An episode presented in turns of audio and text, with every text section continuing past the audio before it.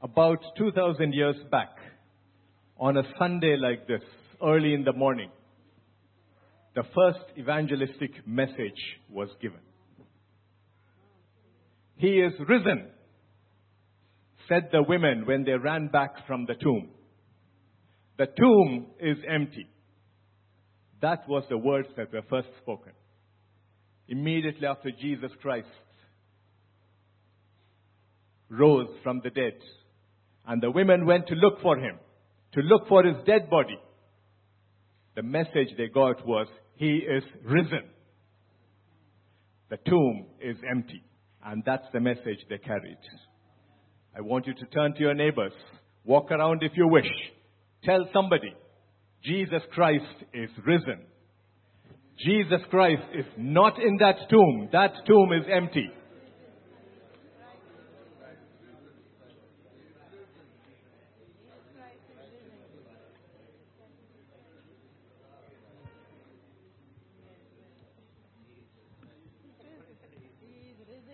There needs to be joy in our face as we say that. This is not a day of mourning. There is no mourning in, in the Christian faith. It's all about joy and victory. And we're going to take one more song. Jesus Christ is risen today.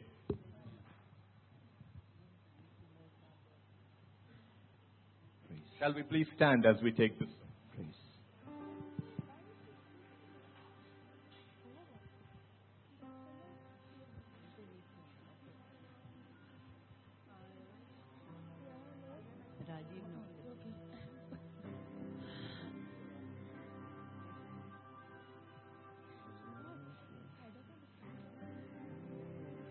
Jesus Christ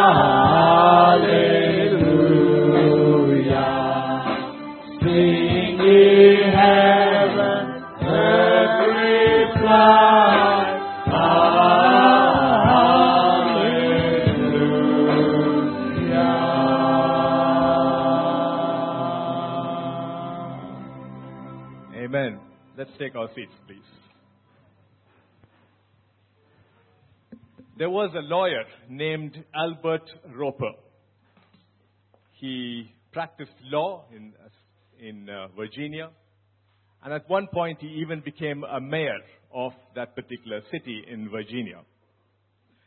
Now, at one point of time, he began a very thorough legal investigation into the evidence for the resurrection of Jesus Christ. His starting premise was this question How can any intelligent human being accept this resurrection story? After a thorough examination of all the evidence that he was able to analyze, he came away asking another question How can any intelligent person deny the resurrection of Jesus Christ? And today we are all in that position of saying, how can we, how can you and I, as intelligent person, how can we ever deny the resurrection of Jesus Christ? But let me ask you a question at this point. Is there anyone here who is absolutely confident that the resurrection story that's mentioned in the Gospels of the Bible is just a story? It's just a story so that we could meet once a year on, on a Sunday like this. Is there anybody who has that opinion? All right, nobody has that opinion. That's great. So let me ask you a second question. How many of you truly believe the resurrection story as it is described in the Bible? Can I see your hands, please, if you do believe it? Good. Okay. Well, what does that tell me standing here and looking right across all of you? Many of you raised your hands, but not all of you. Nobody raised a hand for the first part of the question, but for the second question, many of you raised your hands, but not everyone raised your hands. So maybe there is somebody here who has an element of doubt. Let me hear the story again. And let me see if I can believe it now. Maybe some of you are thinking, I've heard this so many times. Okay, there is an element of truth in it, but it kind of stretches the imagination a little bit to assume that it happened exactly as it is described in the Bible. This message is essentially meant for those of you who doubt. But those of you who don't doubt, and those of you who are clear, this message is hopefully a reaffirmation of your faith. And so the title of this morning's message is simply this The Weight of Evidence. The Weight of Evidence. Shall we pray? Father God, we just want to thank and praise you right now, Lord Father. Yes, Father God, you saw the sin in the world. You saw the dire situation that all of us were in. And you saw that we had no hope of saving ourselves. And Father God, in your love, out of the great compassion that you have for us, out of the great love that you had for us, you sent your only begotten Son. And you said, That's the way forward. I want my people saved. I want every person to be saved. And you said, My son shall die on that cross. And my son shall carry all the sins of all my people on that cross. And the penalty shall be paid. And my children shall live. My children shall live. That's what you said. And Father God, we are thankful. Father God, we just want to say thank you once again, Lord Father, because you chose to look down on us. You chose to look upon us. You chose to say, I need to save these people. I need to give them a hope for the future. And Father God, today we stand here. Today we sit here. We are a people of great hope, Lord Father, because of what you have done on that cross. We thank you. We praise you. Father God, even as we continue to meditate on your word, we pray, Lord, that you will minister unto us, build us up, correct us where correction is needed, and strengthen our faith, Lord Father. We give all glory to you. In Jesus' name we pray. Amen. Shall we turn to the Gospel of Luke, chapter 24? And I'll read verses 1 to 12. Luke 24, and I'll read verses 1 to 12. Now, on the first day of the week, very early in the morning, they and certain other women with them came to the tomb bringing the spices which they had prepared. But they found the stone rolled away from the tomb. Then they went in and did not find the body of the Lord Jesus. And it happened, as they were greatly perplexed about this, that behold, two men stood by them in shining garments. Then as they were afraid and bowed their faces to the earth, they said to them, Why do you seek the living among the dead? He is not here, but he is risen. Remember how he spoke to you when he was still in Galilee, saying, The Son of Man must be delivered into the hands of sinful men and be crucified, and the third day rise again. And they remembered his words. Then they returned from the tomb and told all these things to the eleven and all the rest. It was Mary Magdalene, Joanna, Mary, the mother of James, and the other women with them who told these things to the apostles. And their words seemed to them like idle tales, and they did not believe them. But Peter rose and ran to the tomb, and stooping down, he saw the linen clothes lying by themselves, and he departed, marveling at himself at what had happened. Can you imagine the scene just before this had taken place? A preacher once said, the longest day is the Saturday before Easter. The longest day is the Saturday before Easter Sunday. Now, what did he mean by that? Between the apparent defeat of a dark Friday to the sure victory of a bright Sunday is a long Saturday of frustration, doubt, despair, and dejection. And the straight message that comes to us at this point is simply this. When we are going through the dark Fridays of our life, remember there is a bright Sunday to come forward. It will always come. But there still may be a long Saturday that you have to go through. But you just need to hold on because the bright Sunday is going to dawn as it dawned 2,000 years back. Think of Mary, the mother of Jesus. She would probably be despairing with the women around her comforting her. She had lost her son. And maybe her mind would go back 33 years to something that she had heard from a man called Simeon. It is recorded in Luke chapter 2, verses 34 and 35. And I'm reading from the New Living Translation. This is what it says. Then Simeon blessed them, and he said to Mary, This is when Joseph and Mary had brought the child Jesus for a dedication in the temple. So Simeon blessed them, and he said to Mary, This child will be rejected by many in Israel, and, and it will be their undoing but he will be the greatest joy to many others. Thus, the deepest thoughts of many hearts will be revealed. And a sword will pierce your very soul. Three days earlier, as she saw her son being beaten, being nailed to a cross, have a crown of thorns put on his head, have his side pierced with a, with a spear. Every one of those actions would have been a pierce, a sword in her own soul. How many of you, as mothers, as fathers, can see your child go through this? That would have been the thoughts of Mary at that point of time. This is what they did to my son.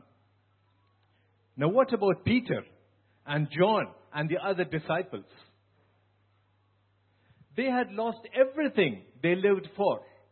For three years, they had given up whatever they were used to doing. They had given up their job as tax collectors. They had given up their job as fishermen. They had given up whatever they were doing. And they were with the, the Lord Jesus Christ. And suddenly he was dead. He was hanged on a cross. He was crucified, a painful, humiliating death. And they were associated with this man who has gone through a painful, humiliating death. Can you think of their situation? Their hopes were broken, their dreams were shattered. Maybe a few years earlier, when Jesus fed the 5,000, and remember, Jesus blessed the fish and the bread, and he gave it to the disciples, and it was the disciples who went around giving the, fresh, the, the bread and the fish, and the people received it from the disciples. And maybe at that point they were thinking, this is great. Now I have my own ministry. I can call it my ministry because I'm feeding the poor. I'm feeding these people. I'm feeding 5,000 people. They might have thought about that. But suddenly all their dreams have been shattered. Maybe they were thinking, like the two brothers, there will be a time when we can sit with the king as he sits on the throne and we will be his ministers. We will be some of us on the right side and some of us on the left side. We would rule with him. We are the chosen twelve. Their dreams were shattered. Their beloved master was dead. Peter and other disciples had just gone through a long Saturday. It was indeed a very long Saturday for them. But then came Sunday morning, and there was work to be done. The body of Jesus Christ had to be prepared with spices and fragrant oil. This was the job for the women, and they came to the tomb early on Sunday morning. According to Mark 16, verse 3, the women had a question for each other. Who will roll away the stone from the door of the tomb for us? They knew that the body of Jesus was put in a tomb and the door was closed. And historians tell us that apparently at that point of time, when bodies are put inside rocks which have been hewn and caves have been made into these uh, rocks, the size of the door is approximately four feet. Okay, it would be approximately four feet. And therefore, if you needed to have a stone which would cover this four foot uh, door, that stone would weigh approximately 1 to 1.5 tons. It was not something that you could lightly push around like that. And they did not have oil and grease and uh, wheels like some of our sofas and bureaus and other things have got. That it could be pushed across very easily. They would have been thinking, they knew that they had to go and put the fragrant oil. They knew that they had to put spices on the body of Jesus. That was their task. And that was the custom. So they were going. But they were thinking and asking each other, now who is going to roll away that stone? That massive stone.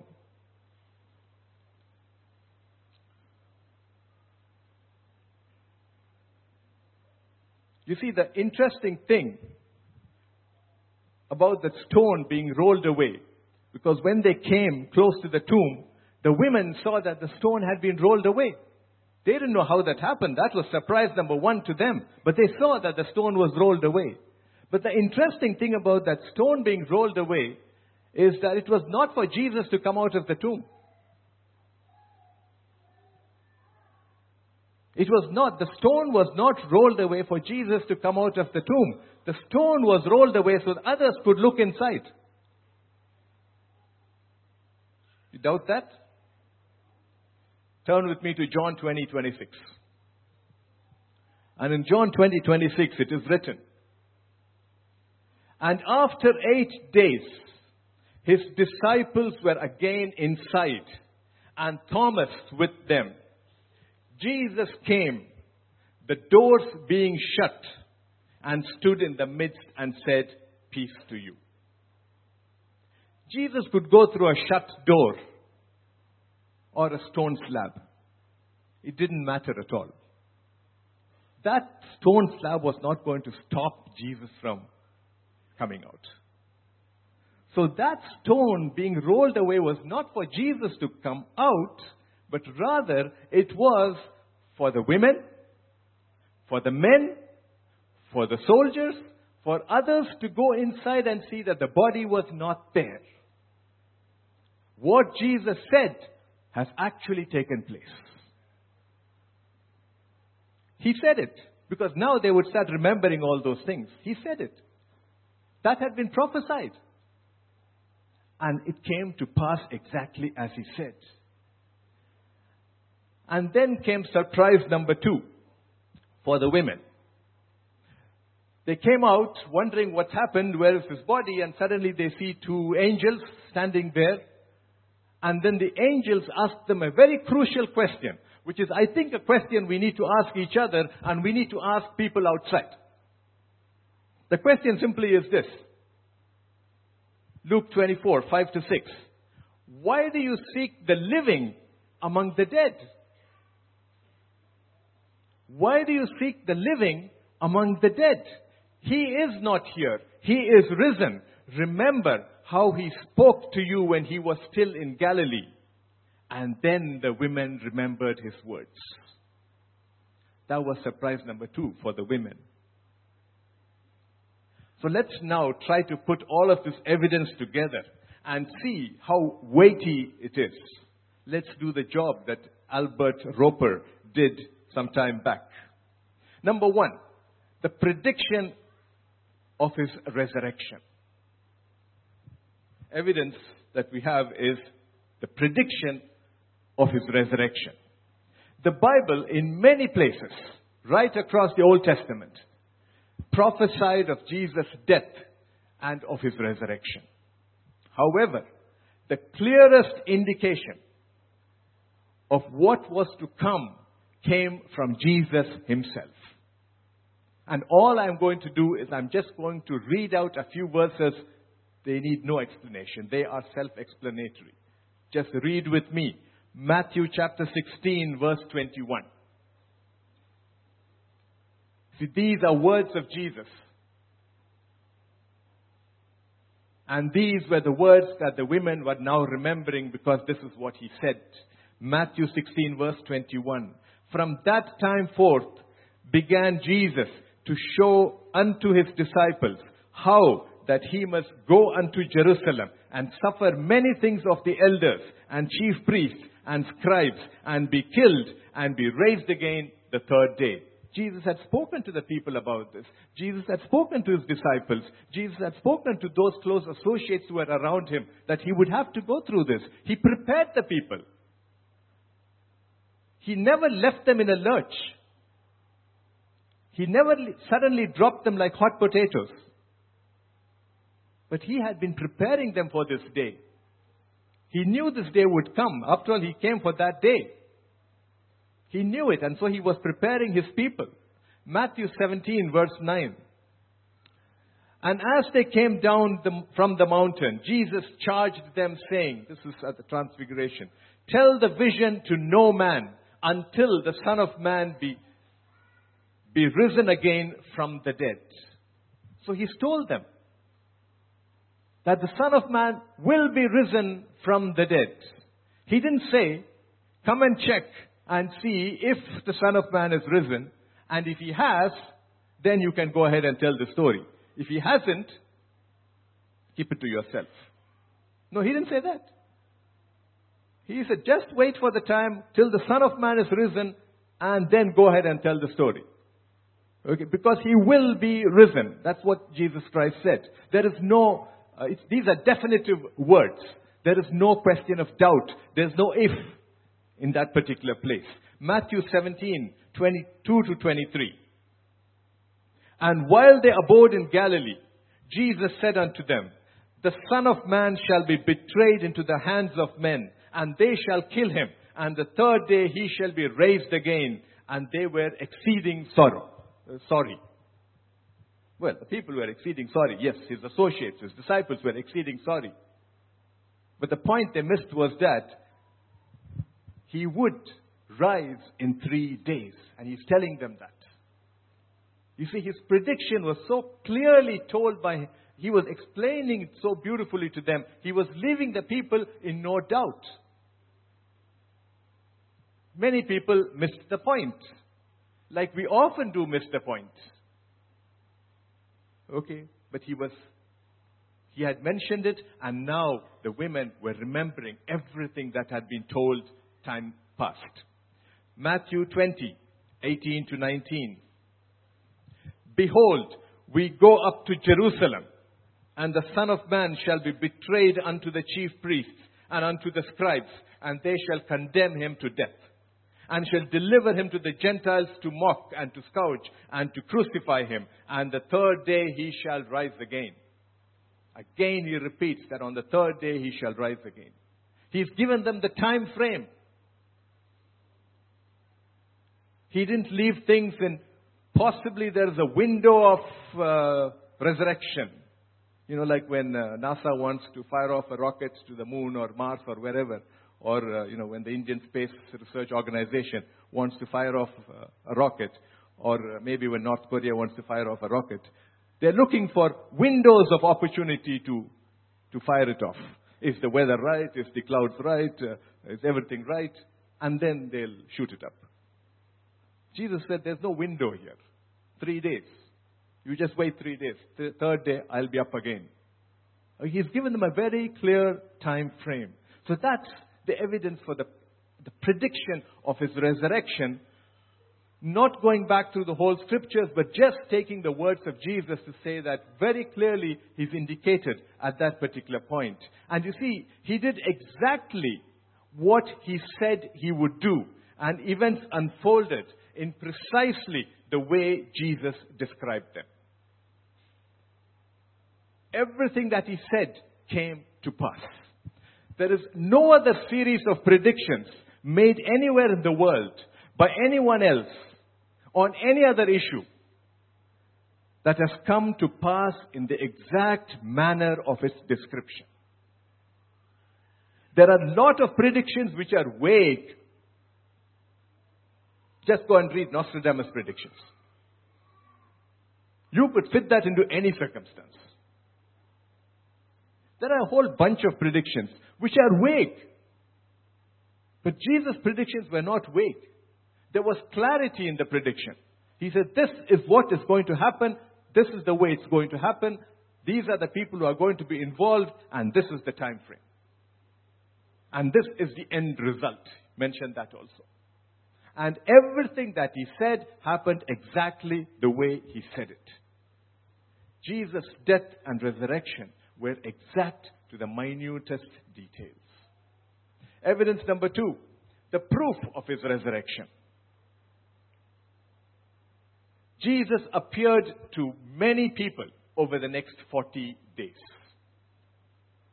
See, Jesus actually took time to remain here after his resurrection. He didn't go away straight away. He didn't uh, move out of sight, but he stayed there and he remained there. He spoke to people. He talked to them. He walked with them. He ate with them for 40 days. He could have stayed on longer. There's no issue on that. But the issue would be The Holy Spirit can't come till He goes. And He had promised us that when I go, the Holy Spirit will come and the Holy Spirit will reside in you. That was important. That had to be fulfilled. So Jesus had to go. Okay. He could have stayed longer. It would simply have meant that the Holy Spirit would have been accordingly delayed. Okay? But Jesus stayed for 40 days and he was seen by umpteen number of people. In John chapter 20, between verses 11 and 18, we read of Mary Magdalene's encounter with Jesus. She had a one-on-one encounter with Jesus, spoke to him. In Luke chapter 24, between verses 13 and 35, we read of the Emmaus Road experience, where Jesus walked and talked with two disciples. He explained what would happen. He sat with them at the table and broke bread with them. And then their eyes were opened. He spent time with them. In John 21, between verses 1 to 14, we read of Jesus having breakfast by the sea with a group of his disciples. The disciples were back to being fishermen. They did not know what to do. They said, okay, let's go fishing. That's the one thing we know how to do, so let's go fishing. So they went fishing, and they were fishing and didn't catch any fish. And suddenly they see this gentleman on the beach putting, up, putting on a fire, a barbecue maybe. And then he says, put the net on the other side, and they bring out a whole bunch of fish. And he keeps the fish ready for them. Okay, and he ate with them. He talked with them. He discoursed with them at that particular point. And in 1 Corinthians chapter 15 verse 6, Paul writes of how Jesus was seen by over 500 brethren at once. Jesus was seen by over 500 brethren at once. Not a small group. A group bigger than what would fit into this hall. Large group. So Jesus met people individually. Jesus met people in pairs. Jesus met people in small groups. Jesus met people in large groups. He gave every opportunity to be seen, to talk to people, to share with people, so that nobody could say later, oh, it was only one person who saw. We can't believe that one person. You know Mary Magdalene. We can't believe her. You know the disciples. We can't believe them. That opportunity was lost. Because Jesus met different groups of people in different sizes to make sure that he was seen. He did not run away. He had risen from the dead and there he was. A final proof. Okay, let's go back one step. In Acts 1 to 3, 1, Acts 1 verse 3, it is written, He also presented himself alive after his suffering by many infallible proofs. By many infallible proofs. And John writes that if it had to be written of everything that he did after his resurrection, the books of this world would not be enough to, to put all those things in. So it was not a simple uh, 40 days that he spent there. It was an active period of 40 days that he spent. And this is recorded. This is recorded by multiple people. A final proof of his resurrection, if more proof is ever needed, is the empty tomb.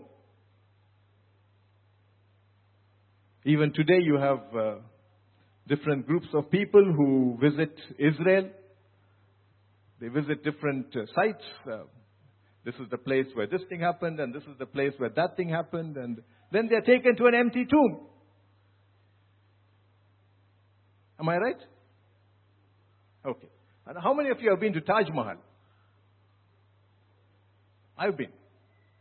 How many of you know about Taj Mahal? Yeah, you all know. Okay.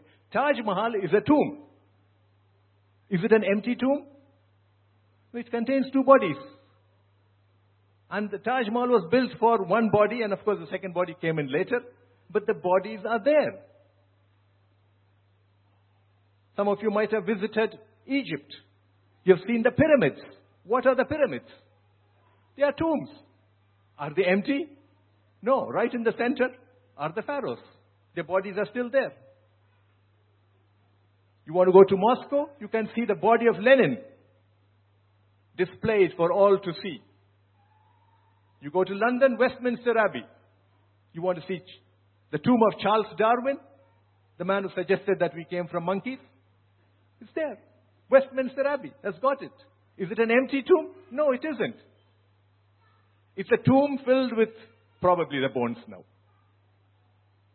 The bones of all the, sorry, the bodies of all the famous kings of England and queens of England, the monarchs, are there in Westminster Abbey. So all the famous tombs that we know about, wherever they are in the world, contain bodies. The one famous tomb which does not have a body is the tomb where the body of Jesus Christ was kept. It is an empty tomb. And that's the only empty tomb that we have. And that's the final evidence that we need. There is no tomb that can hold Jesus. There never was, there never is, there never will be. He is alive, He is risen, and that's the end of that story.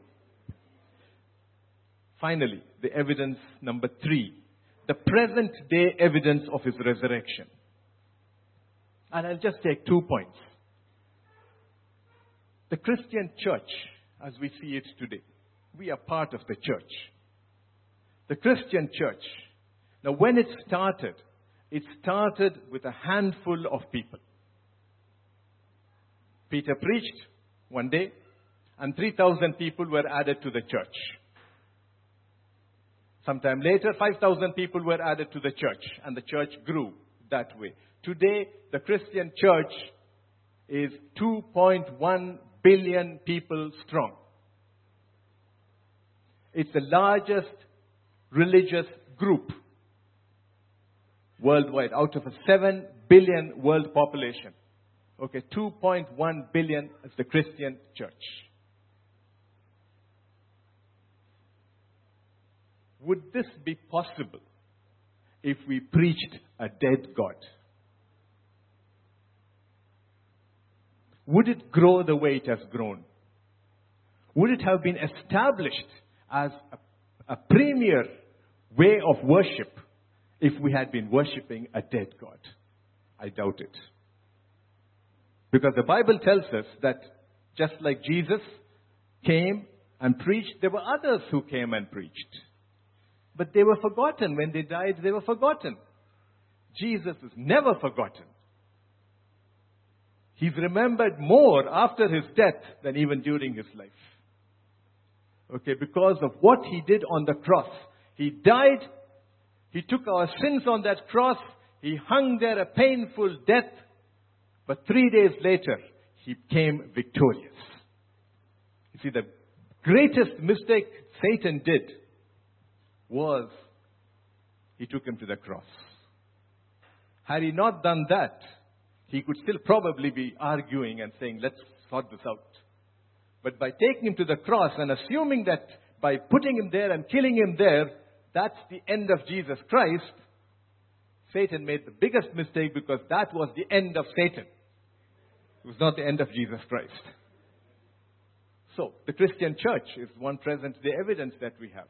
But even more important than that, and even more crucial than that, is the changed lives of people.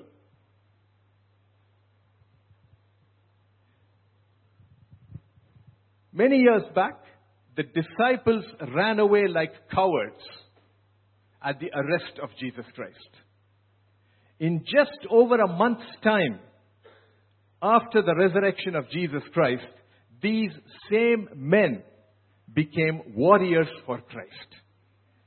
The Peter who denied Jesus was able to stand and confront the Sanhedrin, the leaders, everybody, and he was able to work miracles. Every disciple who had run away, in Mark 14 we studied that all of them fled. But in Acts, all of them became warriors for Christ. That's the changed life. That's what resurrection meant to them at that particular point of time. How about you and me? How often have so many of us stood here and testified of the change that Christ has made in our lives? Was that a fact or was that fiction? Did you come up here? Did I come up here and say that Jesus Christ made a difference in my life so that, uh, you know, you would know who I am? Did you come up here so that people would recognize you, you know, as somebody? No. You came up here, you stood here, you spoke, and you said that Jesus Christ made a difference in my life because he actually made a difference in your life. You have a changed life because of Jesus Christ. I have a changed life because of Jesus Christ. Most of us here have changed lives because of Jesus Christ. Just look back what we were a few years back. And we would shudder to think where we would, where we would be today if we were still like that. We are today a totally different people. We are entirely different because of what Christ did on that cross. And it is purely through the power of the blood of Jesus Christ that your life and my life has changed. The evidence of Jesus' death and resurrection is clear and sure. There is no doubt about that. Because Jesus is alive today, we have forgiveness of our sins of yesterday. Because Jesus is alive today, we have fellowship with God and fellowship with each other today. And because Jesus is alive today, we have hope and faith for our tomorrows. Let me conclude with this verse from John 11, 25 to 26, where Jesus said, I am the resurrection and the life. He that believeth in me, though he were dead, yet shall he live. And whosoever lives and believes in me shall never die. Do you believe this? That's what Jesus asked. The verse ends with the word, Do you believe this? That's what Jesus said. The question some of you might be facing right now is simply this How shall I respond to all of this evidence? I've heard it before. I've heard, I'm hearing it again. And the Bible says in 1 John chapter 5, verses 11 and 12, and this is the testimony that God has given us eternal life, and this life is in His Son. He who has the Son has life. He who does not have the Son does not have life. And I think by simple English, not having life equals death. Okay? We don't need to look further than that. We don't need to look for metaphorical explanations. Is there anyone here who would like to invite Jesus, this resurrected Jesus, into your life this morning? This is a good opportunity. We will be praying in a, in a few minutes' time. This is a good opportunity as we celebrate His resurrection for you to commit your life to the living Lord. Remember, the resurrection is a fact of history that demands a response of faith. In Romans 10, 9 to 10, we read these words. It is written that if you confess with your mouth the Lord Jesus and believe in your heart that God has raised him from the dead, you will be saved. For with the heart one believes unto righteousness, and with the mouth confession is made unto salvation. And again in verse 13 it says, Whoever calls on the name of the Lord shall be saved. Shall we pray? Let's just close our eyes and take this time to thank the Lord. He's worked wonders in our life. And the greatest of it all is the fact that He gave His life so that you and I could have life. He died on the cross, but He rose again. We don't have to dwell on the fact that He died because He died for a very specific purpose. And that was accomplished three days later when He rose up from the dead. Now, with all our eyes closed and our heads bowed, I want to ask for those who want to give your lives to the Lord Jesus Christ. If you would like to give your Lord, if you would like to give your life to Christ this morning, may I ask you to please stand up and we shall pray together. All eyes closed and heads bowed. But anybody who wishes to give your life to Jesus Christ, this is a resurrection day. Let it be a resurrection day in your own life. Let it be the day that life has come back into you. If this is the time that you choose,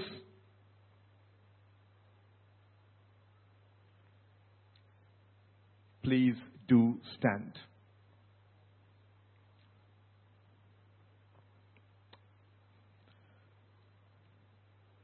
Now, to those of you who are standing, I, am going to say a prayer and I want you to repeat it after me. We'll take it sentence by sentence. Lord Jesus, thank you for dying on the cross for my sins. I am sorry for the sins I have committed. I repent and ask for your forgiveness.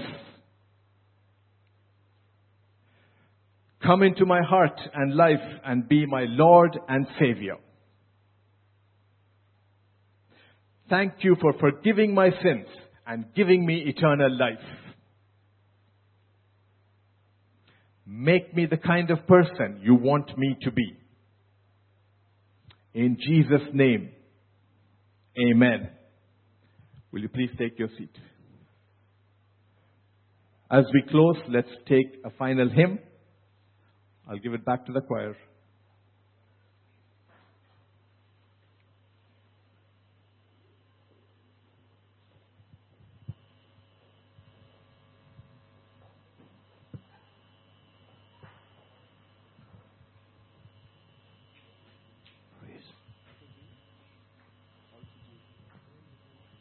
Praise. Shall we all arise as we sing this song? All to Jesus I surrender.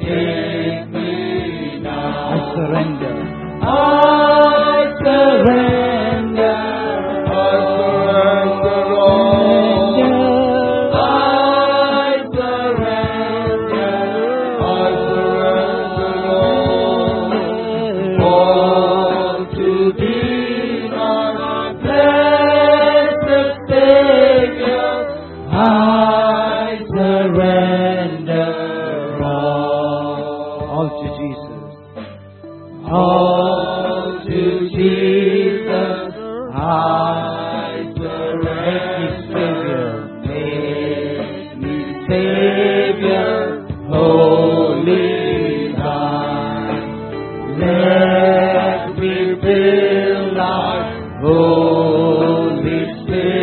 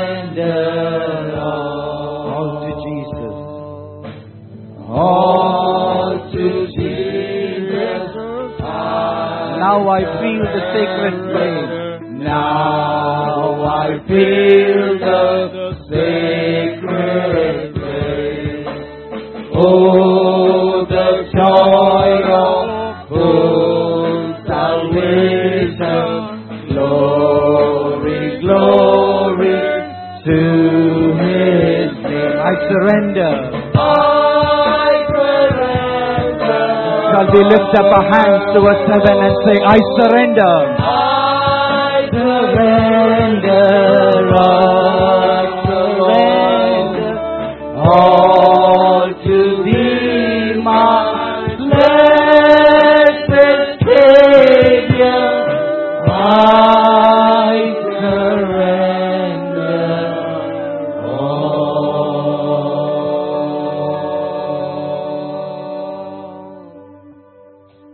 I want us to turn that to prayer.